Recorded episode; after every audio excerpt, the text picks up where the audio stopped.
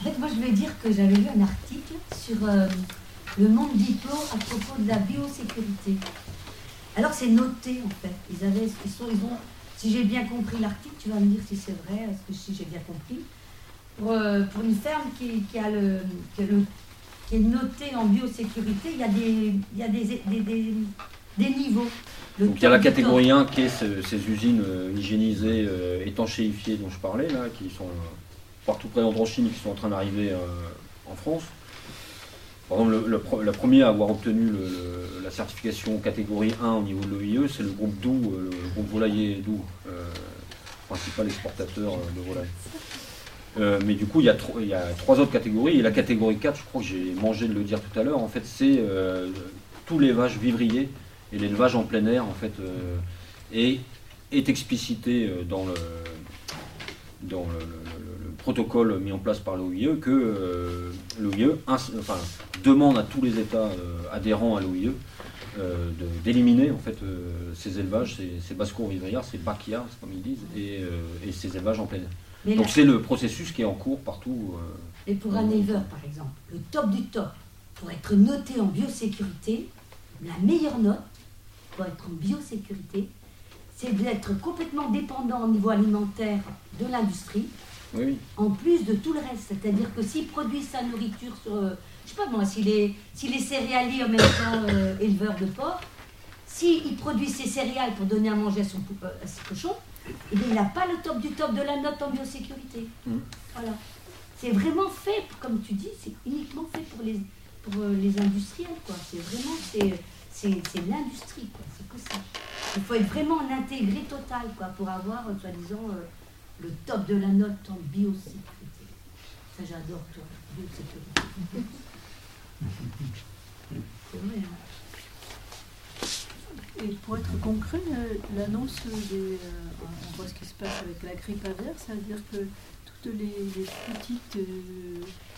les petits poulaillers, les petits paysans qui vivent. euh, ça- les- toutes les. C'est à quelle euh, distance toi tu euh, anticipes ça Quand- Là, en là, en regardant fait, le- depuis, le, du coup, depuis cet automne, euh, tous les, les propriétaires de, de volatiles euh, en France, donc même euh, une petite vieille dame qui, qui a encore trois poules dans son jardin, tous ont l'obligation de confiner le- leurs bêtes.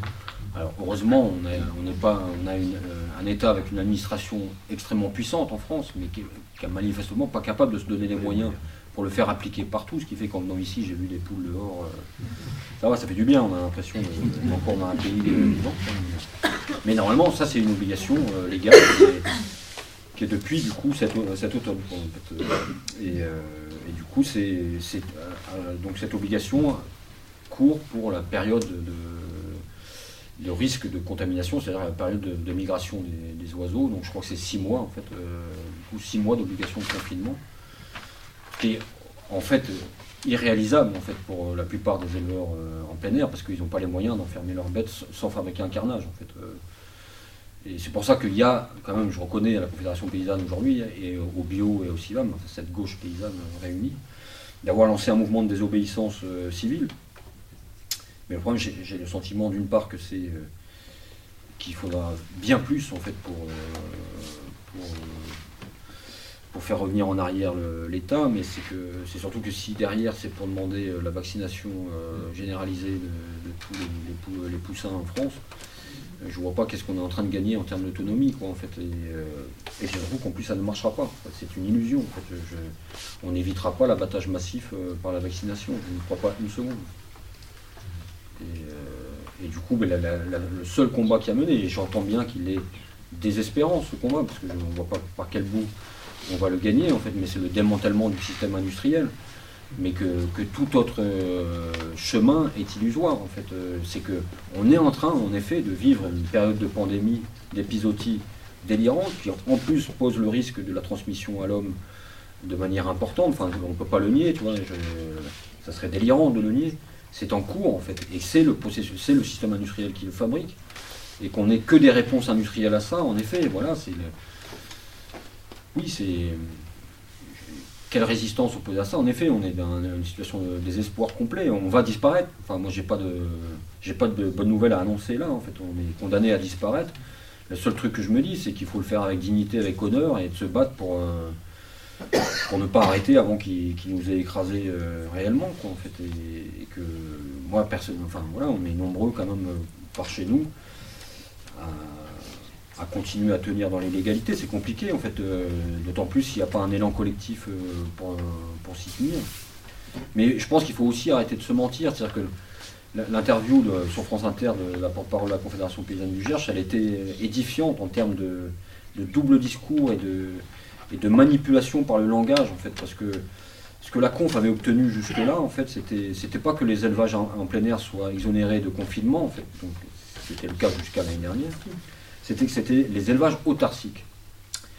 Et que la nana, quand même, elle est obligée d'expliciter qu'est-ce qu'elle appelle autarcie, en fait. Alors, c'est pour dire que, contrairement à un élevage industriel, en fait, euh, au lieu de recevoir sa nourriture euh, une fois par semaine euh, dans sa ferme, elle le reçoit une fois tous les 15 jours, une fois par mois. voilà, tu découvres, pour ceux qui ne le savaient pas, qu'en fait, aucun, quasiment aucun élevage de volaille, même bio, n'est autonome en nourriture et se dit pourtant hors système industriel, et qu'en plus, euh, ils reçoivent euh, leurs poussins euh, tous les 15 jours ou tous les mois, les poussins d'un jour, au lieu de tous les semaines en élevage industriel. Tiens, bah, tu découvres, si tu ne le savais pas, en même temps qu'en fait, aucun élevage de volaille en France, qu'il soit bio plein air ou autre, ne produit ses, propres poussins et que tous ces élevages-là reçoivent par chronopost leur carton de poussins tous les 15 jours.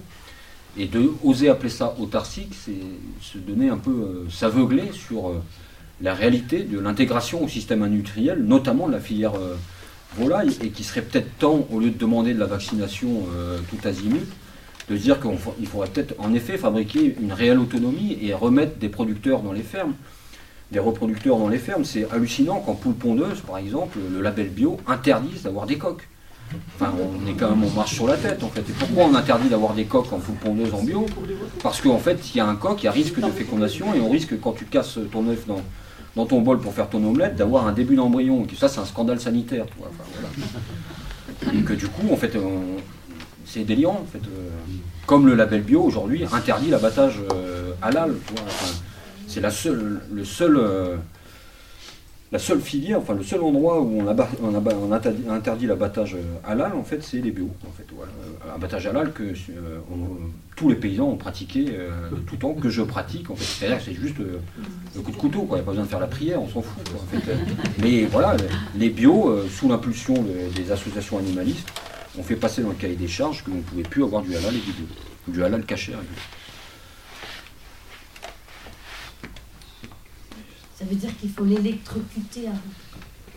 Oui, alors c'est marrant parce que dans, l'étude que, je lisais, les cours donnés aux vétérinaires sanitaires euh, qui vont travailler en, abattoir, il est dit explicitement que des. Enfin, c'est toujours les paroles d'experts, donc tu es obligé de les mettre. Un, mais bon, quand, ça va dans notre sens, allez, on les prend. Et ils ont fait des études euh, euh, sur le, bien-être de, du précadavre, c'est-à-dire le, bien-être de la bête euh, euh, en train de se faire tuer, parce qu'ils ont appellent des constantes physiologiques, soi-disant euh, représentatives de l'état de, plénitude ou de stress de, la bête. Et il a été démontré qu'il n'y avait aucune différence manifeste dans les constantes physiologiques entre une saignée directe et une électrocution. Mais on continue à nous asséner que c'est scandaleux de saigner. Mais euh, au fond, on sait très bien que la, mise à mort, en fait, le, problème, c'est les heures qui précèdent, en fait. Et que c'est le rapport de la, bête à, son environnement et, si elle est en, situation euh, totalement nouvelle dans un abattoir, forcément qu'elle est dans un état de stress total. Mais si toi, tu as, réussi à fabriquer, tu arrives régulièrement à fabriquer des conditions pas stressantes, c'est ça qui est décisif sur l'état de la bête au moment du coup, coup fatal. En fait, et que c'est pas du tout la manière, enfin l'outillage que tu vas utiliser en fait. Euh. et qu'on voit bien d'ailleurs, pour ceux qui s'intéressent, moi j'ai pas vu beaucoup, mais j'ai vu quelques images d'El 214. En fait, il y a, y, plein de coups de matador ratés. En fait, euh, ça existe aussi. Je l'ai vécu même chez un éleveur en fait, euh, et que c'est c'est terrible un coup de matador raté parce que c'est la bête, elle, continue à gesticuler dans tous les sens, elle donne une espèce de fausse mort cérébrale, mais toujours un peu en vie. Enfin, c'est quel est le poids des, associations animalistes dans, tout ce débat qui a été évoqué à l'instant. dans quel sens ça influe un peu sur ces questions Sur les questions sanitaires précisément, je pense qu'on ne les entend pas du tout parler. Ils interviennent surtout sur la question du bien-être animal. Enfin, nous, du coup, on a, avec le, petit groupe qui s'est monté, qui s'est appelé en normes, enfin, collectif d'agriculteurs d'agriculture contre les normes administratives et industrielles, on, a rencontré euh, petit à petit euh, des éleveurs qui se sont qui, étaient ou qui, sont dans la situation de Jérôme Laron, en conflit euh, violent avec l'administration et, avec saisie de leurs animaux. Et ça, en fait, c'est orchestré par, par les associations animalistes. On, les a découverts, en fait, dans, ce combat qu'on a entamé avec ces éleveurs saisis. C'est notamment l'OABA, l'œuvre d'assistance aux bêtes d'abattage, qui est en fait la structure historique euh, qui a milité par exemple historiquement contre l'abattage halal. Et, et c'est cette association qui a obtenu que le, label bio européen interdise l'abattage caché et halal. Et cette association en fait est omniprésente dans tous les saisies euh, des animaux. C'est c'est vraiment une association qui sous-traitante de l'administration. C'est eux qui en fait il y a 20 ans, il n'y avait pas des saisies d'animaux aussi importants. Nous, en s'intéressant à, cette histoire-là, on s'est rendu compte qu'il y avait au moins une à deux saisies euh, chaque semaine en France euh, d'animaux d'élevage, et notamment de bovins, au bovins au vin. Et on se dit, tiens, c'est. Ça veut dire quoi, saisie C'est saisie administrative, c'est-à-dire que des gens sont accusés de, maltraitance animale et on leur enlève tous leurs animaux. Les animaux sont très régulièrement, très souvent mis en pension. Et en fait, pourquoi l'administration euh, a les moyens aujourd'hui d'opérer ces saisies, qui a 20 ans, il n'y avait pas ça en fait? Parce que ces associations animalistes, donc l'OABA, l'assistance au de battage, la fondation euh, Stéphane Lamar, les SPA, la fondation Brigitte Bardot, se sont dotés, grâce à, des donations liées à des campagnes publicitaires euh, sur les réseaux sociaux, se sont dotés de fermes capables d'accueillir les bêtes à la fois ils se sont dotés des fermes, mais ça a tellement bien marché leur saisie en fait que les fermes sont vite saturées. Et du coup, ils ont eu la perversité de retourner vers les. Et ça a marché parfois, de retourner vers les éleveurs qu'ils avaient saisis, éleveurs euh, souvent perdus. Enfin, euh, et ils ont réussi à convaincre une partie de ces éleveurs de devenir euh, ce qu'ils appellent les fermes du bonheur. Ils appellent ça les c'est les fermes. Et c'est vraiment le ouais, c'est une perversité terrible en fait. Et on s'est on retrouvé à aller intervenir à l'Assemblée Générale de l'OABA l'année dernière pour foutre le bordel, bah, pour embouser le, directeur de l'OABA. Et, et, en fait, on s'est retrouvé pris à partie, notamment par un des éleveurs qui avait été saisi par l'OABA et qui était venu de ferme du bonheur. Et c'était le syndrome de Stockholm, ou je ne sais pas comment on appelle ça, mais, il défendait, mais comme un illuminé, le, bien fondé de l'OABA, et avait oublié euh, ce qu'il avait subi. Quoi, en fait mais que peut-être lui n'avait pas résisté. Mais là, nous, on, se rend compte à quel point ces saisies sont d'une violence euh, redoutable. Les gens perdent tout, en fait.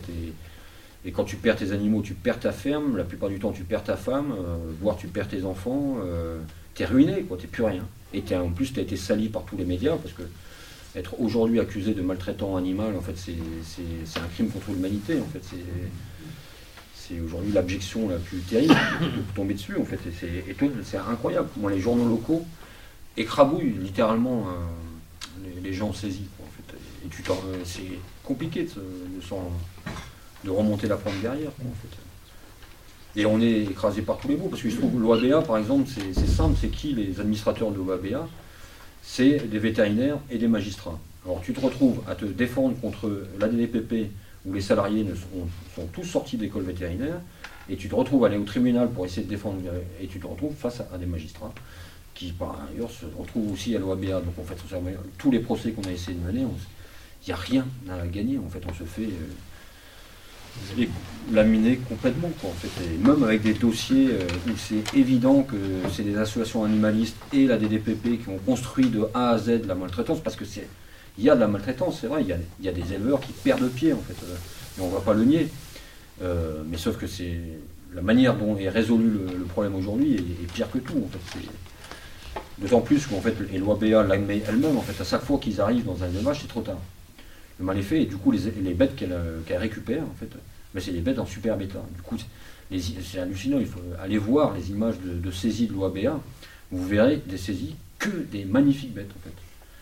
Parce que, d'une part, c'est vrai que ils, saisissent trop tard, mais en plus, quand ils saisissent pas trop tard, en fait, c'est qu'ils ont fabriqué la pseudo-maltraitance. En fait, la plupart du temps, la pseudo-maltraitance, c'est quelqu'un qui a mal identifié ses bêtes, qui, qui, refuse de jouer le jeu administratif, en fait, et qui est un peu, voilà, qui n'a pas de le répondant qu'il faudrait, en fait, euh, face euh, quand il y a contrôle chez lui, en fait, qui ouvrait pas ses papiers euh, quand il reçoit des injonctions en se mettant en conformité, il n'a pas ouvert les papiers, du coup, son situation s'empire, et ça finit comme Jérôme Larance, quoi. Mais, mais du coup, c'est. Voilà, et c'est très impressionnant comment marchent les réseaux sociaux. Quand tu regardes ces vidéos, du coup, il y a des commentaires en voix off dessus, absolument tragiques, alarmistes, en fait, et, les gens sont, pleurent devant ces images, mais quand tu enlèves euh, la voix off, en fait, tu regardes les images, tu dis putain, mais ils sont superbe santé, les bêtes, pourquoi s'apitoyer sur. C'est.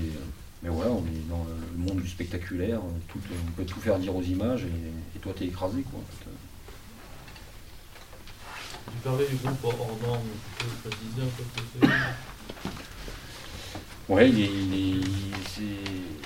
c'est, un groupe qui, enfin je pense qu'on pourrait presque dire qu'il est, il n'est pas mort, mais on voit de décrépitude euh, très avancée, faute d'avoir euh, su euh, fabriquer ou, pu fabriquer des complicités un peu conséquentes dans, dans les paysans. en fait. On avait, du coup, on, avait constitué ce groupe à, la suite de, la mort de, enfin, de l'assassinat de Jérôme Laronce, un peu au départ avec des éleveurs qui se connaissaient un peu, notamment suite à, l'opposition qui, s'était constituée contre le puçage électronique des petits ruminants du coup, ce groupe s'est un peu élargi. Avec, euh, on a été jusqu'à une centaine à, des réunions, quoi, euh, avec des gens un peu partout en France. De fait, on n'a pas été capable de produire grand-chose. On a quand même essayé de, soutenir des éleveurs qui étaient pris dans des situations euh, inextricables avec l'administration. Notamment un éleveur qui, subissait exactement la même situation que Jérôme Laronce dans l'heure, en fait, qu'avait Gabriel Dufis, qui était un vieil éleveur bio, euh, encore tout fringant, là, à 72 ans. Et euh, éleveur maraîcher, enfin il faisait un peu de tout sur sa ferme, petite ferme euh, au milieu de la Beauce quasiment, enfin l'heure c'est vraiment l'équivalent de la Beauce, il avait un petit oasis magnifique là-dedans. Et vu qu'il faisait tout sous, en dépit des réglementations, en fait, un jour il a chopé un contrôle des DPP et il manquait une boucle à un de ses veaux. Je pense au fond que c'est là-dessus que l'administration l'a attaqué, mais je pense qu'ils ont été sidérés de voir dans quelles conditions ils faisaient du fromage. En fait, euh. je pense qu'aucun vétérinaire euh, nourri à l'hygiénisme euh, ambiant ne pouvait imaginer que dans une telle crasse, on faisait quelque chose de délicieux comme le fromage. Mais c'est même pas là-dessus qu'il a été attaqué en fait. ce qui fait qu'il fait encore aujourd'hui du fromage dans son, bâtiment tout poussiéreux. Mais, mais ça marchait bien, il y a un équilibre bactérien dedans. Mais du coup, il a, lui aussi a eu euh, en fait ses, vaches bloquées en fait, euh, et il est tombé, tellement tombé des nues en fait euh, que l'administration pour une boucle manquante sur un veau soit capable de bloquer la circulation de toutes ces vaches, qu'il a continué à faire reproduire ces vaches en étant persuadé que ça se débloquerait. Et ça s'est jamais débloqué. C'est-à-dire qu'il est. Et du coup, lui, s'est énervé. Et ça a été un combat de 7 ans, pendant 7 ans en fait. Euh, mais pendant 7 ans, il était persuadé chaque année qu'il allait gagner. Donc pendant 7 ans, en fait, il mettait les vaches au taureau. Et du coup, il est passé d'un troupeau de 2 vaches euh, sur 3 hectares à un troupeau de 17 vaches sur 3 hectares. Et sans aucune, euh, beaucoup moins de rentrée d'argent, parce qu'il ne pouvait plus vendre ni son fromage, ni. en fait, il avait eu interdiction d'aller sur le marché, même pour vendre ses légumes. C'était devenu un acharnement. Et c'est vrai que le seul la seule victoire qu'on. enfin, on va pas se la mettre euh, sur notre crédit, mais qu'on a aidé à, voir émerger, en fait, euh, bah, c'est celle-là, avec le groupe en norme, d'avoir aidé Gabriel Dufis, notamment par une occupation de la direction départementale de la protection des populations, et il a fini par retrouver ses papiers. Mais au bout de, plus de 7 ans de, combat. Et il fallait vraiment avoir les reins solides et la tête euh, sur les épaules pour, pour ne pas flancher pendant 7 ans. Mais voilà, sinon, on n'a vécu que des échecs et, pas vraiment réussi à mobiliser. Et du coup, à la, fin, en fait, euh, vu que le groupe était éclaté au niveau national, ça suivait plus euh, côté sud-ouest et compagnie. Là, on a créé un groupe dans l'ouest spécifiquement sur la question des saisies. Puisqu'en fait, on a rencontré plein de, enfin plein d'éleveurs, une dizaine d'éleveurs dans l'ouest qui avaient subi des saisies. Et on est parti à leur rencontre et on a constitué un groupe qui s'appelle Paria, qui, veut dire paysans anéantis et ruinés par l'idéologie animaliste et son système. Et que là, on vient de vivre euh, quatre échecs euh, monumentaux qui fait que je ne sais pas comment on va réussir à remonter la pente. Euh, un, échec au tribunal d'une violence incroyable parce que c'était si on pensait bien gagner euh, un jour au tribunal, c'était avec euh, deux sœurs euh, de 65 ans dans le département de la, la Loire, ou la Haute-Loire. Petite ferme de, de 20 hectares avec enfin non, un peu plus, quoi, 30 hectares, plus des, plus des alpages, des estives, des communaux. Et euh, en fait, ils se sont fait saisir, euh, soi-disant pour maltraitance. En fait, je sais pas si des gens ont vu euh, le film Sans agneau, par- le documentaire parmi vous, là, qui était un portrait de, vieux paysans du Forez, là, en Auvergne. Et en fait, c'était ça leur vie. c'était deux vieilles sœurs qui ont toujours vécu dans leur ferme, à s'occuper de, de leurs animaux. Les animaux vivaient autant dans la cour, dans les champs que dans les maisons. Enfin, voilà, c'est. Et ça, aujourd'hui, c'est de la maltraitance animale. en fait. Euh, et le comble dans le, dans le, dans le- Les Dans compte- sont pas en maltraitance. Ouais. Et dans le, le document accusatoire en fait, qui, est, qui est passé au procès, en fait, euh, un élément à charge qui a été retenu contre les deux sœurs pour, euh, pour qualifier la maltraitance, c'est qu'en plus, les veaux qui avaient du mal à, à téter ou qui étaient hébergés euh, dans la maison euh, au pied de la cheminée. quoi. Et nourris au biberon. Ça, c'est de la maltraitance. Et là encore, c'est l'OABA qui a récupéré. Il faut, faut comprendre que l'OABA, quand elle récupère les bêtes, en fait, elle, euh, elle les met en, en pension, soit chez elle dans ses fermes de bonheur, soit chez des marchands de bestiaux ou, ou d'autres éleveurs qui ont accepté de jouer les, les salauds avec elle.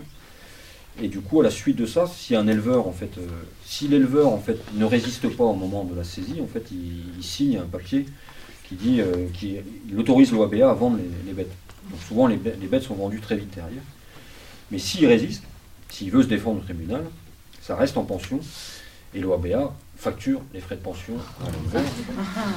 Frais- Je ne sais pas si vous connaissez un peu les, les tarifs que, que, que, que se font entre eux les, les éleveurs de vaches, mais on a fait une analyse à peu près partout. En fait, c'est pour une vache en pension, c'est c'est 1 euro de, de la journée à peu près.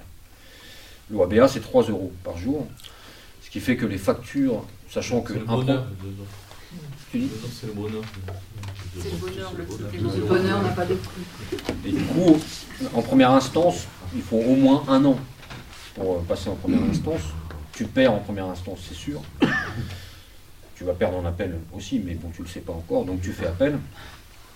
Et du coup, euh, ça dure à peu près un an. Donc à la fin, en fait, euh, tes bêtes ont été te- tenues en pension deux ans. Donc déjà, par exemple, un éleveur de, de bovins qui s'est fait saisir sans, sans bête, là, se retrouve avec, en première instance, 140 000 euros de frais de pension. Donc il fait appel.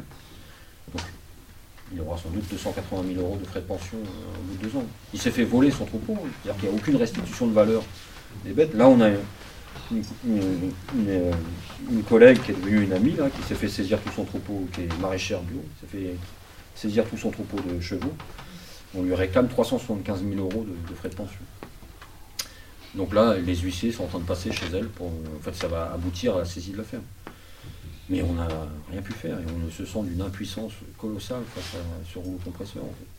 Et qu'on se rend compte qu'on est pris en sandwich entre une économie capitaliste toujours plus folle, des processus d'industrialisation au nom sa- des aspects sanitaires et environnementaux, et un lobbying animaliste derrière, qui n'est même pas vegan, hein, là, on parle même pas de véganisme, hein, et qu'en plus, si tu prends en compte le véganisme, le comble, j'ai oublié de le dire quand même en conclusion, c'est qu'en même temps qu'on est en train de renforcer euh, l'élevage hors sol de volailles et de cochons au nom de l'aspect sanitaire, qui est déjà un comble, mais au nom des normes environnementales, le programme national de la transition euh, qu'a produit l'État français prévoit la suppression de 50% de l'élevage bovin en France pour 2050. C'est-à-dire que le seul élevage lié à l'èbre et encore un peu autonome, euh, indépendant de l'industrie, ben, on va le supprimer au nom de l'environnement.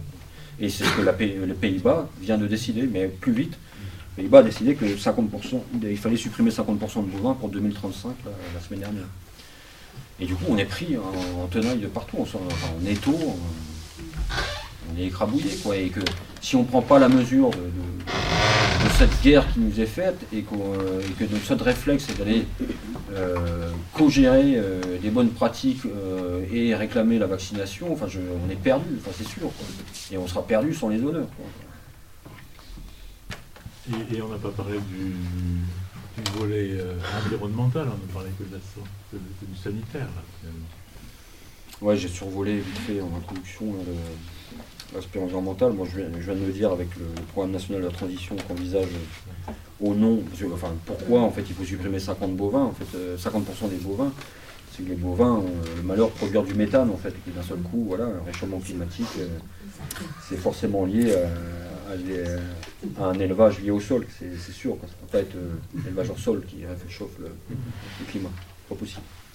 Du coup, voilà, c'est l'argument, il est là. Et, et moi, ce que j'ai vécu, enfin, en fait, la manière dont ça s'est passé en Bretagne dans les années 90, le- le- l'élimination des, petites fermes, euh, qui étaient quand même industrielles, enfin, c'était quand même des fermes hors sol, mais plus petites que les grosses, qui ont abandonné, en fait, c'est que le- la mise aux normes environnementales qui a été exigée, en fait, euh, donc c'était des, soit en fait tu, tu- tu trouvais des plans d'é- d'épandage en fait parce que du coup il fallait respecter les 170 unités d'azote par hectare en fait euh, là où les cochonniers mettaient 200 300 unités.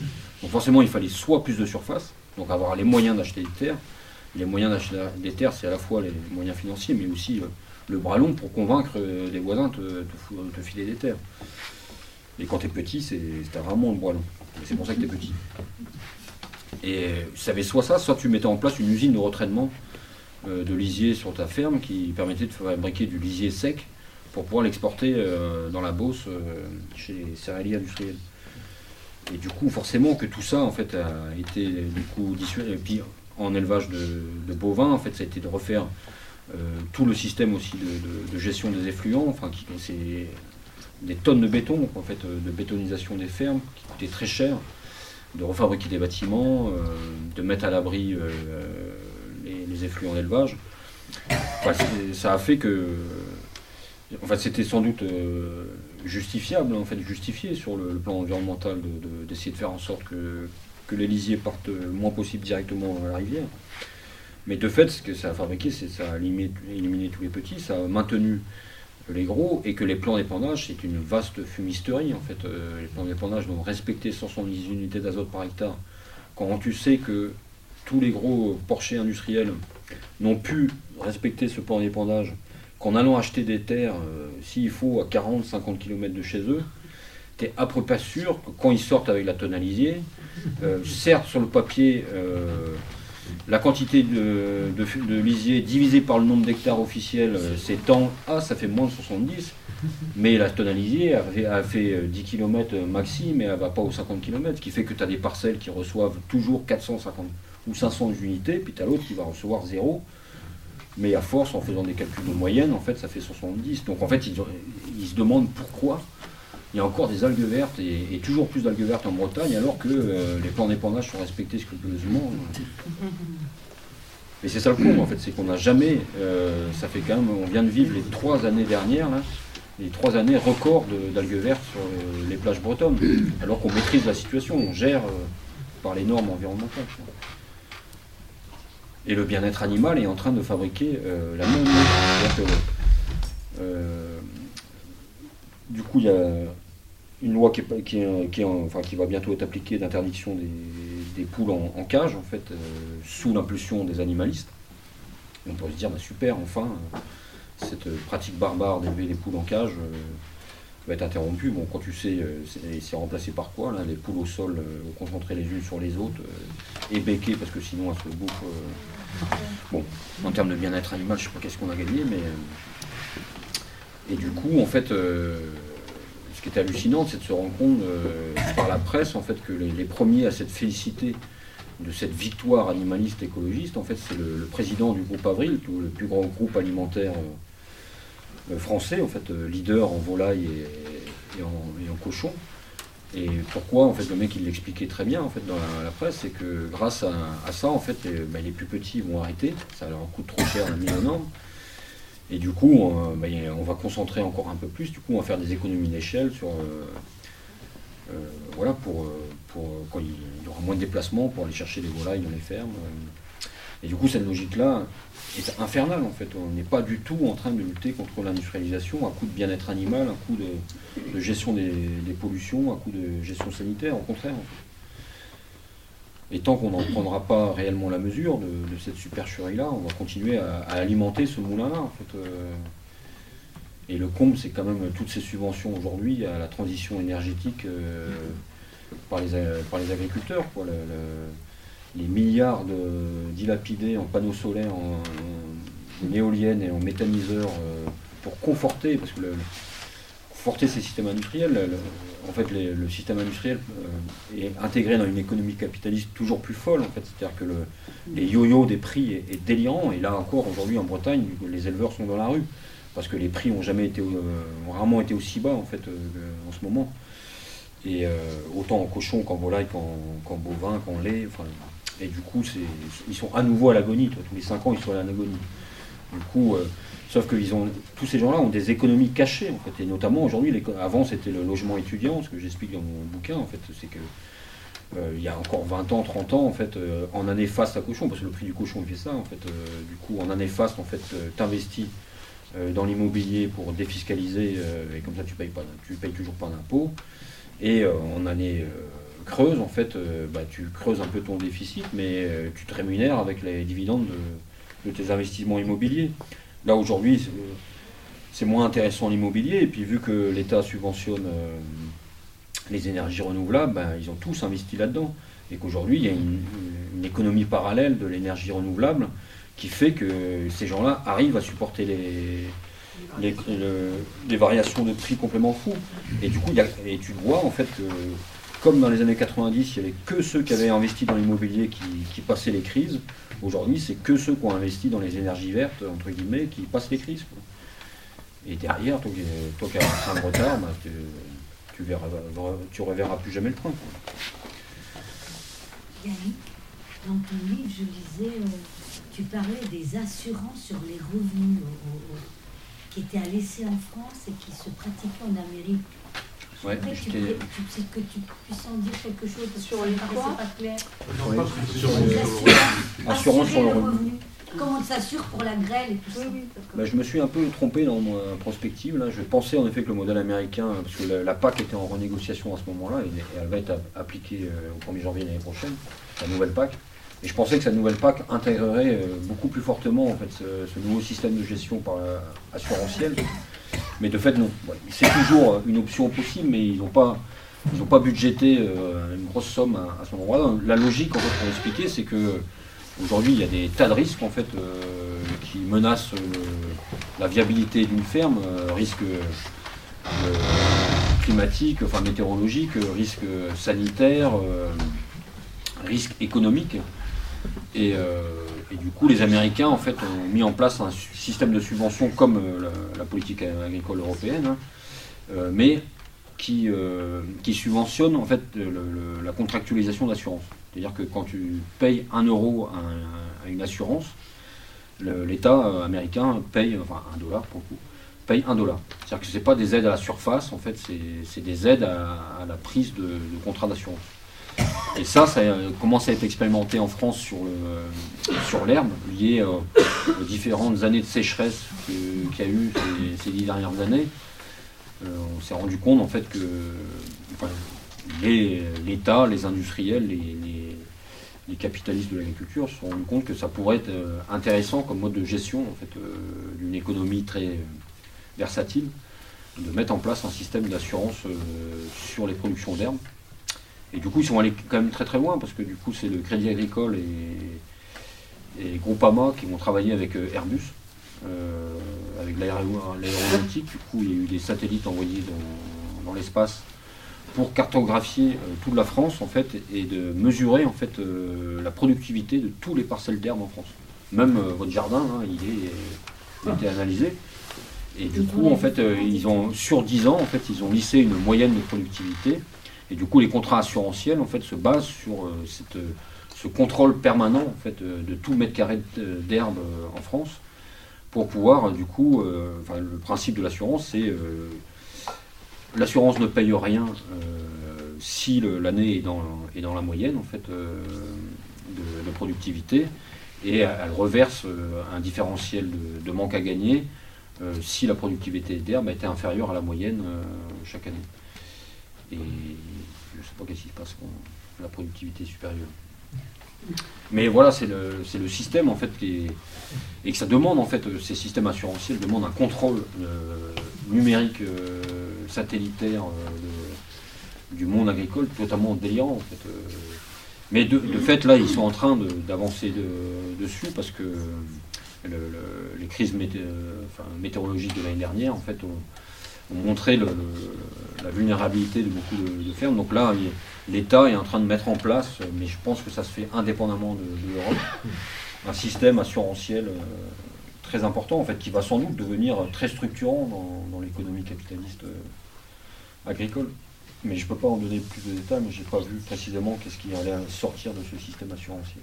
Et ce truc d'essai, ça s'est- a été proposé à des producteurs de fourrage euh, Oui, bah, manifestement, ça a mal marché. pas compris. Oui, oui, oui. Il y a, euh, Aujourd'hui, je ne sais plus, il y a peut-être 10 000 producteurs qui ont euh, contracté une assurance comme ça. Et là, du coup, en France, donc c'est l'éleveur met 1 euro et c'était la PAC qui mettait le- l'euro euh, complémentaire. Du coup, c'était une, une subvention de 50% à la prise de contrat d'assurance. Mais je- ça n'a pas bien marché, je pense qu'il y a eu un manque de pub. Moi, je ne connais aucun éleveur par chez nous qui est au courant que ça existe.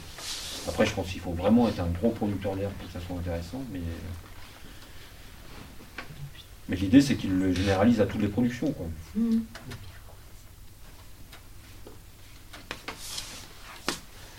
En tout cas, ton livre, il est très très bien écrit, c'est vachement bien lu. C'est très agréable. Mais ça, ça me frustre de ne pas pouvoir le- l'actualiser, là, euh, parce qu'en fait, ce qui s'est passé depuis 4 ans que j'ai fini le bouquin, c'est quand même euh, inouï quoi, en termes de, de rouleau compresseur de gestion par les normes sanitaires. euh, et qu'à l'époque, j'ai- du coup, c'est très peu développé dans le bouquin. Ça. Ouais. Et, euh, juste, euh, J'aurais bien aimé que, je sais pas, quelqu'un parlait de, du fait qu'il y a eu abattage de, Les canards. des canards. Je sais pas, quelqu'un pourrait parler de ce qui s'est passé euh, à côté d'ici ou... C'est donc euh, un élevage, c'est deux jeunes euh, qui sont installés sur Orca familiaux, qui sont installés sur Loïtsen, qui ont repris une ferme d'un couple qui n'avait pas de poste qui voulait continuer. Donc, ils avaient des brebis avant, et eux, ils se sont mis à, ils ont fait, ils font du canard, une race locale. Euh, et donc ils étaient, les canards étaient dehors, donc pas claustrés, confinés. Et il y a eu dans le village, il y avait quatre salles de gavage qui étaient alimentées par des canards euh, qui venaient de, plus loin. Parce que je ne sais pas si vous connaissez, mais le canard, euh, la filière industrielle, elle, est segmentée. quoi. Euh, donc il y a, il y on reçoit les petits canetons un jour chez un, chez un éleveur. L'éleveur, il les, il les garde pendant 4 mois, et ensuite ils sont, ils sont chargés en camion, ils, sont, ils arrivent chez, le, chez le gaveur. Et le gaveur, il les garde donc pendant 15 jours, et de nouveau ils sont chargés dans le camion pour être menés euh, à l'abattoir.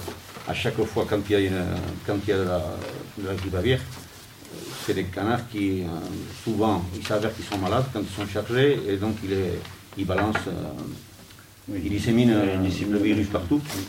Donc, donc là, le coin il a été indemne, il y a eu ces quatre salles qui ont été alimentées par, les- avec des. Ils se sont avérés être, euh, comme à chaque fois qu'ils vont partir à l'abattoir, ils, procèdent à des analyses. Donc, ils sont deux jours avant de partir, donc ils étaient malades. Donc ils, ont abattu un par, les quatre qui sont passés, et eux ils étaient donc voisins de- d'une salle de gavage. Donc ils ont eu d'abord un contrôle, euh, quelqu'un soi-disant les a balancés, donc ils ont eu un contrôle de, de la DTP. Donc les canards étaient dehors, donc encore, euh, déjà ils étaient sous le, sur le focus, quoi. Et, on leur a dit, bon, il faut, faut qu'on vienne faire euh, les analyses chez vous. Déjà parce que vous êtes euh, hors la loi. Et donc, ils, avaient, bon, ils avaient noté qu'il y avait un tout petit truc, hein. il y a eu une baisse de, baisse de consommation des canards euh, pendant quelques jours, mais pas de signe clinique. Quoi. Si tu veux, nous, on sait qu'on ne peut pas se protéger de, de la grippe elle, est là, elle est là depuis toujours. euh, tu le sais, quoi. Nous, on sait que les maladies, la elle existe depuis toujours, sauf que on peut vivre avec, mais pas le système industriel, mais parce qu'il a besoin d'exporter, que, comme tu l'as expliqué, les pays doivent être, euh, la France doit être indemne, etc. Donc euh, ces canards sont sortis euh, positifs, canards donc euh, ils étaient parfait- en parfaite santé, ils ont juste, ils ont, ils ont pris un, pe- un petit pet de, grippe, mais c'est tout quoi. Et donc, nous, l'idée c'était si jamais ils, a- s'ils avaient été négatifs, on s'opposait à l'abattage, mais comme ils étaient positifs, on a laissé, bon, en accord avec la famille, hein, avec les deux, on a laissé tuer, parce que on ne peut pas non plus gagner. Je pense qu'on a une, enfin, une stratégie où il faut qu'on dure aussi. On ne peut pas, enfin, tu l'as expliqué toi, hein. on, a un, on a un monstre en face, hein, donc, euh, qui est très très puissant, avec euh, le, système industrie, le bras armé de l'administration avec lui. Et donc, euh, cette famille-là, ces deux, ces deux associés, ils ont besoin d'aller au marché vendre leurs produits, etc. Donc, euh, s'ils avaient là, euh, s'ils avaient, je le redis encore, c'est important de faire la différence. S'ils avaient été négatifs, on a eu des cas de négatifs qu'on a empêché de tuer, et on a été en procès après, mais on, a, nous on a été condamnés, le syndicat a été condamné pour le blocage, mais les, paysans ont été relaxés. Parce que là, euh, c'était quand même, au regard de l'administration, ils sont malades.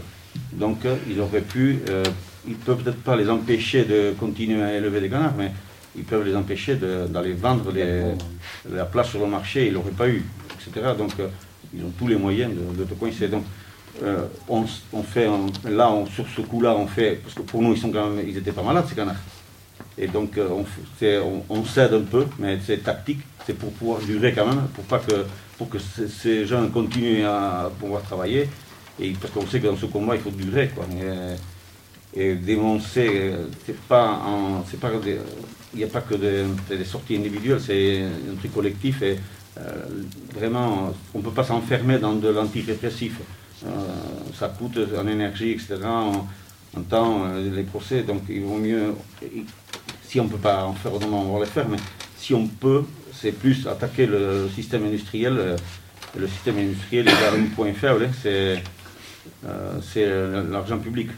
Si ils se permettent de tuer des millions de canards, s'ils ont, à chaque année, ils nous sortent un truc miracle, une, parade miracle, euh, ça a été la biosécurité à un moment donné, pour euh, mettre des mesures de pour, pouvoir mettre tout le monde à jour de, biosécurité, ils ont demandé de- des subventions, des deniers publics au, département, à la, région, etc. Ils les ont eu. Euh, bon, ça n'a pas marché.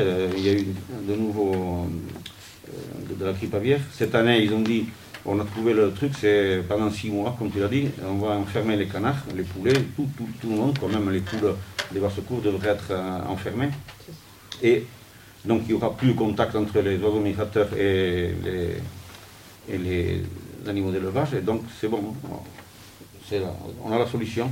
Sauf que euh, un des premiers cas en France de, de grippe c'était dans le nord de la France, je crois que c'était 160 000 poules pondeuses, 160 000 poules poules pondeuses hein, dans un bâtiment et, qui était dedans. hein.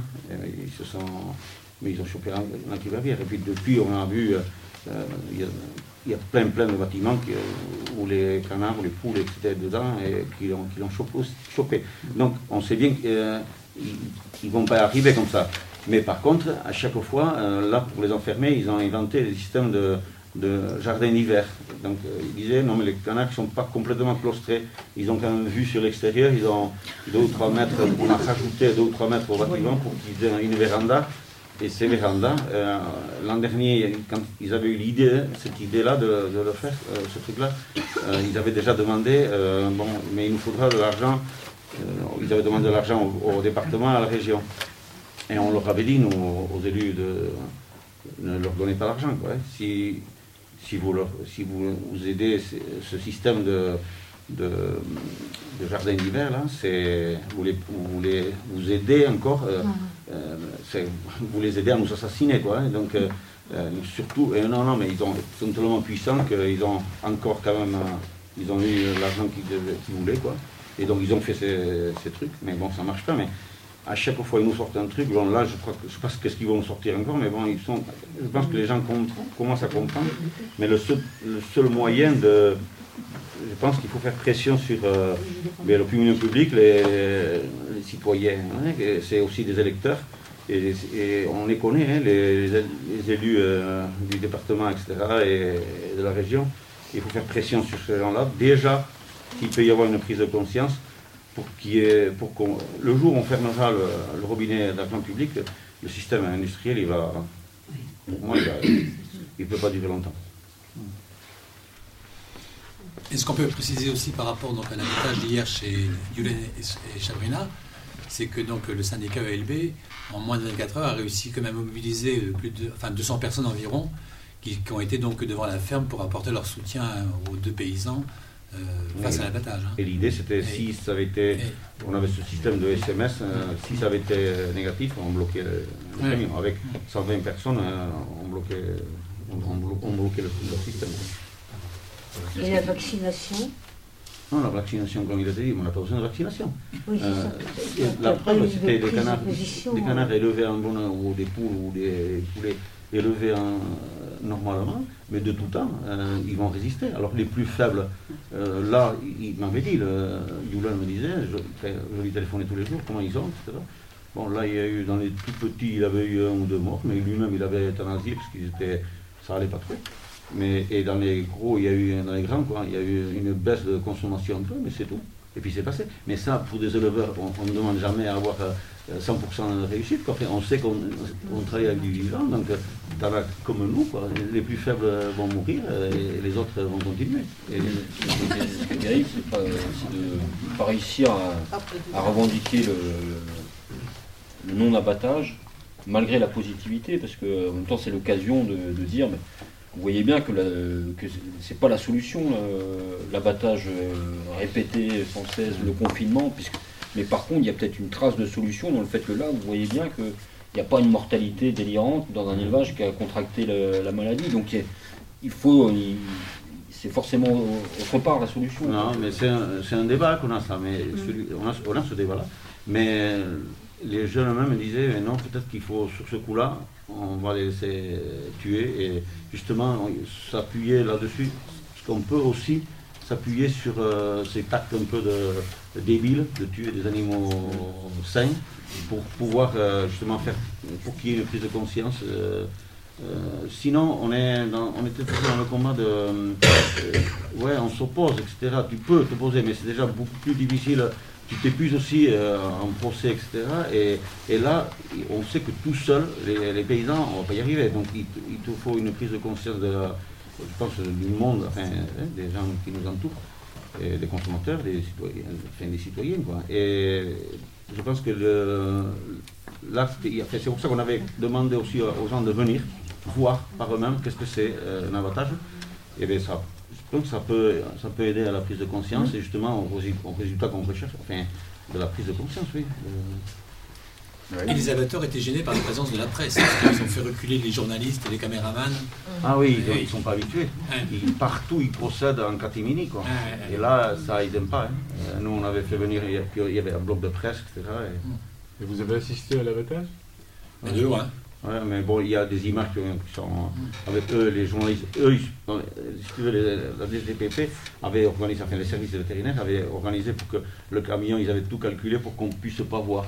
Mais euh, il y avait des journalistes, avec, les zooms et tout ça, en- on voit très bien. On voit très, bien. Et on a, on a- on des images qu'on a pu. qu'on garde encore sous le. Mais on a des, on images qu'on va vous montrer plus tard. Mais ce que- euh, pour rebondir là-dessus, moi je trouve hallucinant enfin, la, logique d'abattage euh, systématique au premier, aux premières bêtes contaminées empêche euh, systématiquement la, la maladie de, de se propager et du coup de faire émerger euh, une quelconque immunité naturelle. C'est-à-dire qu'aujourd'hui, les mortalités liées à l'épidémie, elles sont gigantesques seulement liées à l'abattage préventif. Enfin, on marche sur la tête quand même de, de- de cette logique-là. Et du coup, on est, en fait, on est dans la capacité de fabriquer, enfin, de, fabriquer l'immunité, parce que par exemple, la peste porcine africaine, elle est endémique en Afrique, et j'imagine que ça a un impact euh, quand tu es éleveur, il doit y avoir de la perte, tu vois, mais enfin, ceux qui vivent avec, en fait. il y a plein de maladies avec lesquelles on vit, en fait. Euh, et, voilà, ça fait partie du travail d'éleveur et, que notre travail principal, elle est de stimuler les systèmes immunitaires dans les conditions dans lesquelles ils vivent et l'alimentation qu'on leur donne. et que je trouve ça complètement fou. on, vit la même chose avec le Covid aujourd'hui, mais. Euh, c'est justement ce qui a été mis en évidence par, par le mouvement qui avait été lancé notamment en 2017, bon, tu as dépeint un cadre très, très pessimiste. Euh, donc moi je ne connais pas très bien euh, euh, la réalité du milieu agricole en France. Je la connais un peu plus ici au Pays Basque. Et justement, il me semble que le travail qui a été mené par, par le syndicat, notamment les agriculteurs, suite à, la peste porcine non, l'épidémie euh, en, en, 2017. Donc, euh, ils ont quand même réussi à. c'était donc euh, des races locales, une race locale qui était, qui était ciblée face aux industriels. donc, ils ont réussi à mettre en évidence que cette, race locale était naturellement immunisée à la grippe. et ils ont quand même, par le travail qui a été réalisé, et la prise de conscience que dans la population, réussi à, bloquer des avantages des, des, canards qui étaient sains. Et, euh, donc il me semble qu'il y a une dynamique euh, qui a, permis une prise de conscience au sein de la population sur ce qui était en train de se jouer, sur les enjeux.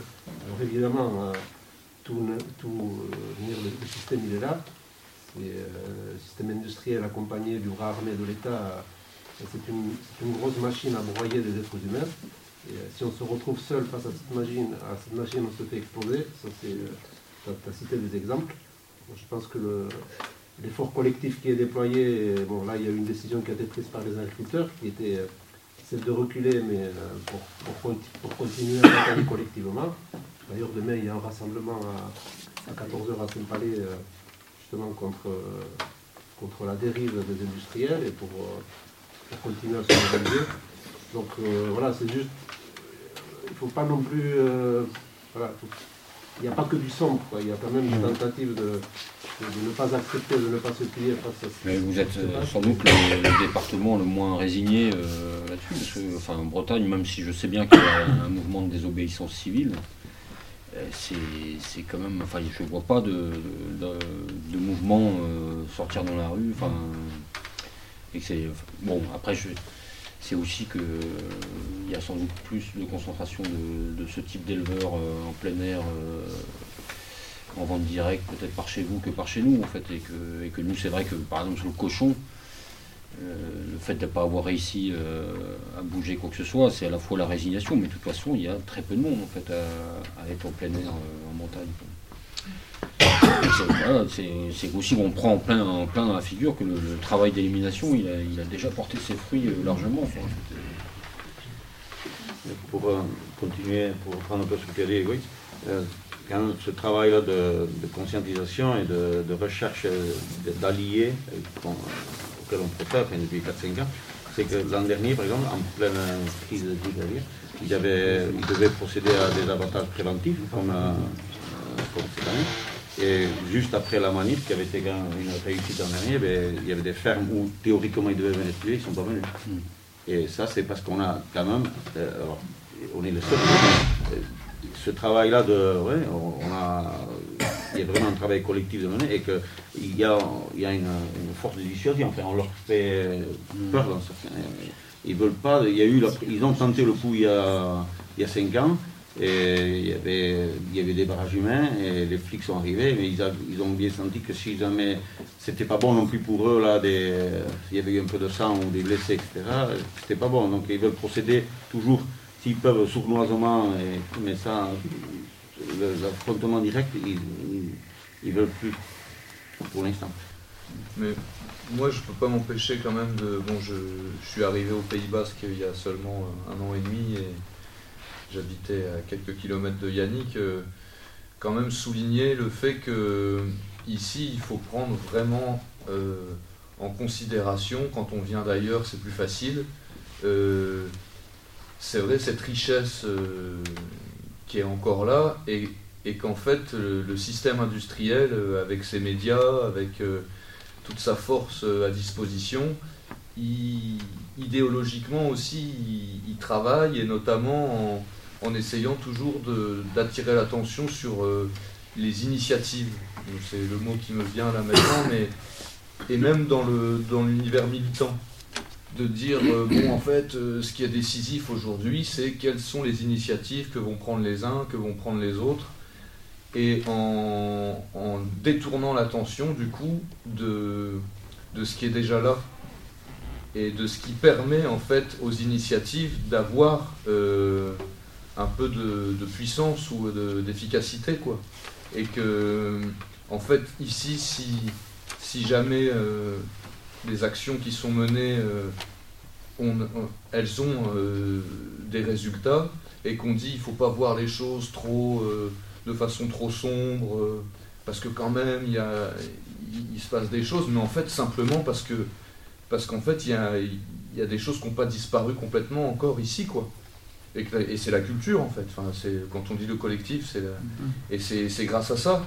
Et, là où on en est aujourd'hui ici, j'ai envie de dire, c'est peut-être là où on en était il y a, il y a encore 30 ans dans d'autres campagnes euh, ailleurs, et où il y avait encore l'idée qu'on pouvait faire prendre conscience euh, euh, aux gens qui nous entourent, qu'il y avait encore une idée d'une appartenance commune, citoyenne, qu'on pouvait jouer sur les élus, qu'on pouvait...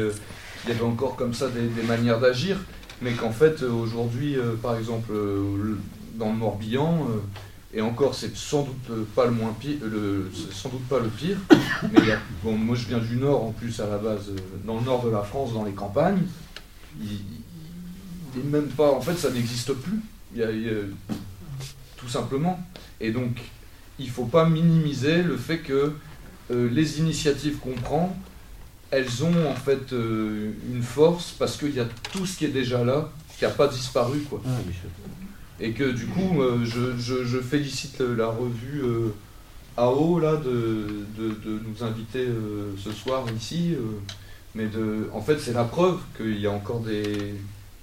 De, faire vivre ces choses-là et où il n'y a pas forcément de grands discours d'autres que de dire que c'est la liberté d'expression. Bon, on est content de se retrouver, mais c'est énorme en fait.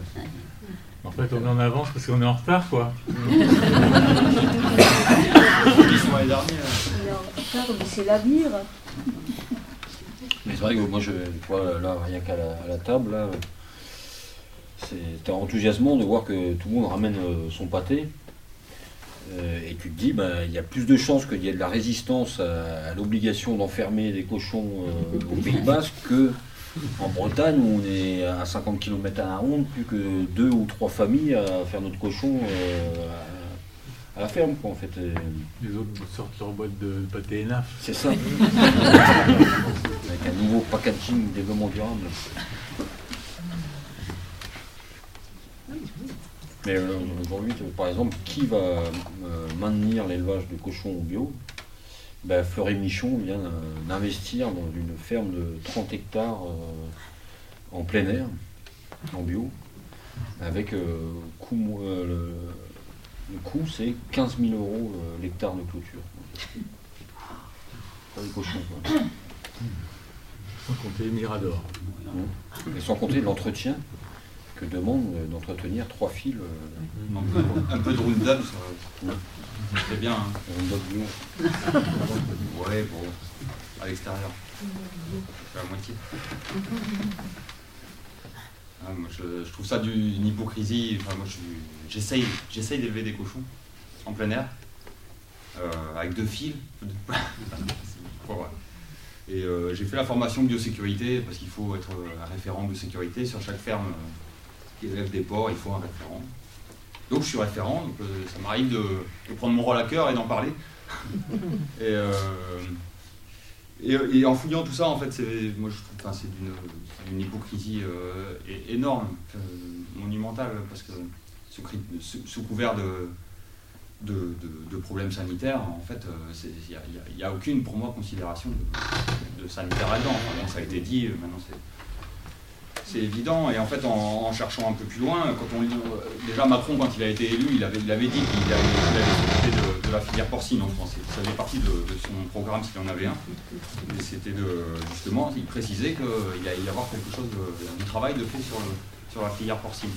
Et quand on lit le texte de, de confinement et de, toutes les obligations sanitaires pour les cochons, en fait, le, titre de la, de la, loi, c'est la loi de modernisation des élevages porcins. Il n'y a pas du tout de, questions sanitaires là-dedans, quoi. C'est la loi de modernisation. Et après, en cherchant un peu plus loin, j'ai trouvé aussi ces histoires de critères de ferme euh, en fonction de la biosécurité, et c'est dit noir sur blanc que le, que le but, c'est de purger euh, les tâches d'en bas, quoi. Et c'est ce qui s'est passé, ce que tu as décrit euh, ailleurs dans le monde. C'est enfin, un c'est un loup qui avance même pas masqué quoi. Quand on lit les textes, en fait, tout, est, écrit noir sur blanc. Après, et là, là c'est écrit noir sur blanc. Après, quand il s'agit de, lutter justement contre le, bien-être animal, qui va s'opposer au bien-être animal quoi. Comment on peut s'insurger contre ça? Comment on, peut s'insurger contre le respect de l'environnement? Sur des, des, sémantiques comme ça, en fait, on, est vraiment coincé. Alors que, alors qu'à l'inverse, quand on lit les tout est dit, quoi. Tout est, là, euh, c'est clair. Et, pour moi, c'est en effet un, rouleau compresseur euh, inarrêtable qui va, et qui va, qui va tout démolir sur son passage euh, partout, à mon avis, sauf peut-être quelques petits endroits avec un statut dérogatoire, ou peut-être, moi c'est ce que j'espère, peut-être qu'il y aura des îlots, des endroits où on pourra continuer à, faire semblant de faire quelque chose de. Essaye de négocier avec Elon Musk si prochaine ouais, voilà, ouais, place un cochon, euh, ou, euh, ou des, des gens qui, investissent, qui sont, qui sont très riches et qui investissent justement là-dedans. Aussi, quand le vétérinaire est venu et qu'on a fait un, Il y avait un questionnaire sur la biosécurité, comment on, recevait en tant qu'éleveur la, la, biosécurité. Il y avait une question qui, disait, euh, sur une échelle de 1 à 5, comment est-ce que vous considérez les règles de biosécurité comme une opportunité. Donc vous pouvez tout. Et, ça, ça m'a fait tilt. Je me suis dit, ah, mais il y a des gens. En fait, c'est une, une, super opportunité. Même pour quelqu'un qui voudrait se lancer dans du port bio, il va y avoir de la place. quoi. Après, il va falloir investir et trouver en, pratique à petite échelle, ça ne se peut pas. Ça ne va pas tenir. Et, du coup, de, de, de, de, voir tout ça et, et à quel point c'est visible quoi, quand on est et puis bon, la crise du Covid qui est arrivée par-dessus et qui finalement euh, travaille toutes les consciences euh, mm. pour se dire que les, règles sanitaires, de toute façon, il faut se protéger, de toute façon, il faut. Euh, voilà, tu parles du pâté, bah, il peut y avoir de la salmonelle dans un pâté, quoi, par exemple. Enfin, on, est, on, est, on est de plus en plus imprégné de, risques comme ça, et, petit à petit, moi j'ai peur que le, travail se fait, se fait bien trop efficacement pour que. Pour comment faire, quoi. Comment, comment résister? Moi, j'ai j'ai aucun espoir. Tu as signalé quelque chose tout à l'heure au sujet des chasseurs. Enfin, de la salle, je ne sais pas s'il y a des chasseurs parmi nous, je ne suis pas trop certain, mais il semblerait qu'eux, ils, peuvent. Euh, il n'y a pas de vétérinaire quand on découvre les bêtes et qu'ils euh, partent à la maison avec leur, viande. Oui, c'est ce que, je, c'est ce que tu as dit, je C'est ce que j'ai dit. là, aujourd'hui, il, a été instauré une, formation normalement obligatoire, je crois, d'une de, de, deux heures ou trois heures, en fait, pour apprendre à inspecter les, bêtes. Mais je ne sais même pas si elle est obligatoire, elle est proposée, je crois. Et euh, bon, ça montre bien en fait que, en tout cas, l'État, à un certain endroit, était capable de, de, de faire confiance à l'autonomie d'un humain pour analyser un, humain qui n'a pas reçu Bac plus 12 et la certification de qualité.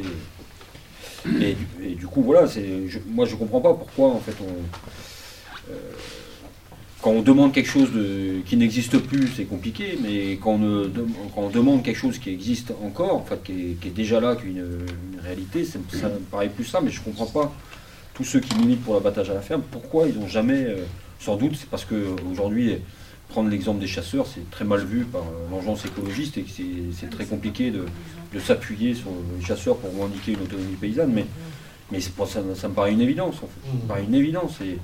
mais en fait, ça devrait sauter aux yeux de n'importe qui que tu es à l'extérieur et prête beaucoup moins à quelconque risque de contamination bactérienne. Aujourd'hui, pourquoi ils ont besoin de faire des tests quand ils le font, euh, de tests bactériologiques sur les carcasses en abattoir? C'est parce qu'il y a des contaminations potentielles euh, entre carcasses, entre l'environnement qui est fabriqué dans cette surconcentration euh, confinée dans un abattoir, dehors, Euh, tu tues les bêtes une par une, enfin, il n'y a, aucune contamination croisée avec qui que ce soit, avec l'environnement qui, est, hyper sain en fait. Et après, voilà, il suffit de respecter la chaîne du froid, c'est pas, pas compliqué. N'importe qui avec son frigo respecte la chaîne du froid chez lui. Pourquoi nous, on serait pas capable de le faire alors qu'on sait qu'on va en vendre à plusieurs personnes? Du délire, enfin, tout ça. Et on nous a dépossédés. Euh, et c'est pas n'importe qui qui nous a dépossédé de ça. Moi, je pense que les, vétérinaires sont pas pour rien dans l'appropriation de, l'expropriation des savoir-faire paysans. En fait, quand on voit aujourd'hui le mépris avec lequel les, paysans sont traités au sein de la DDPP, tous ces gens-là ont fait des écoles de vétérinaires et, tout, et, même, et c'est, enfin, je trouve ça terrible en fait euh, de se laisser marcher dessus euh, par un mépris de classe comme ça euh, permanent.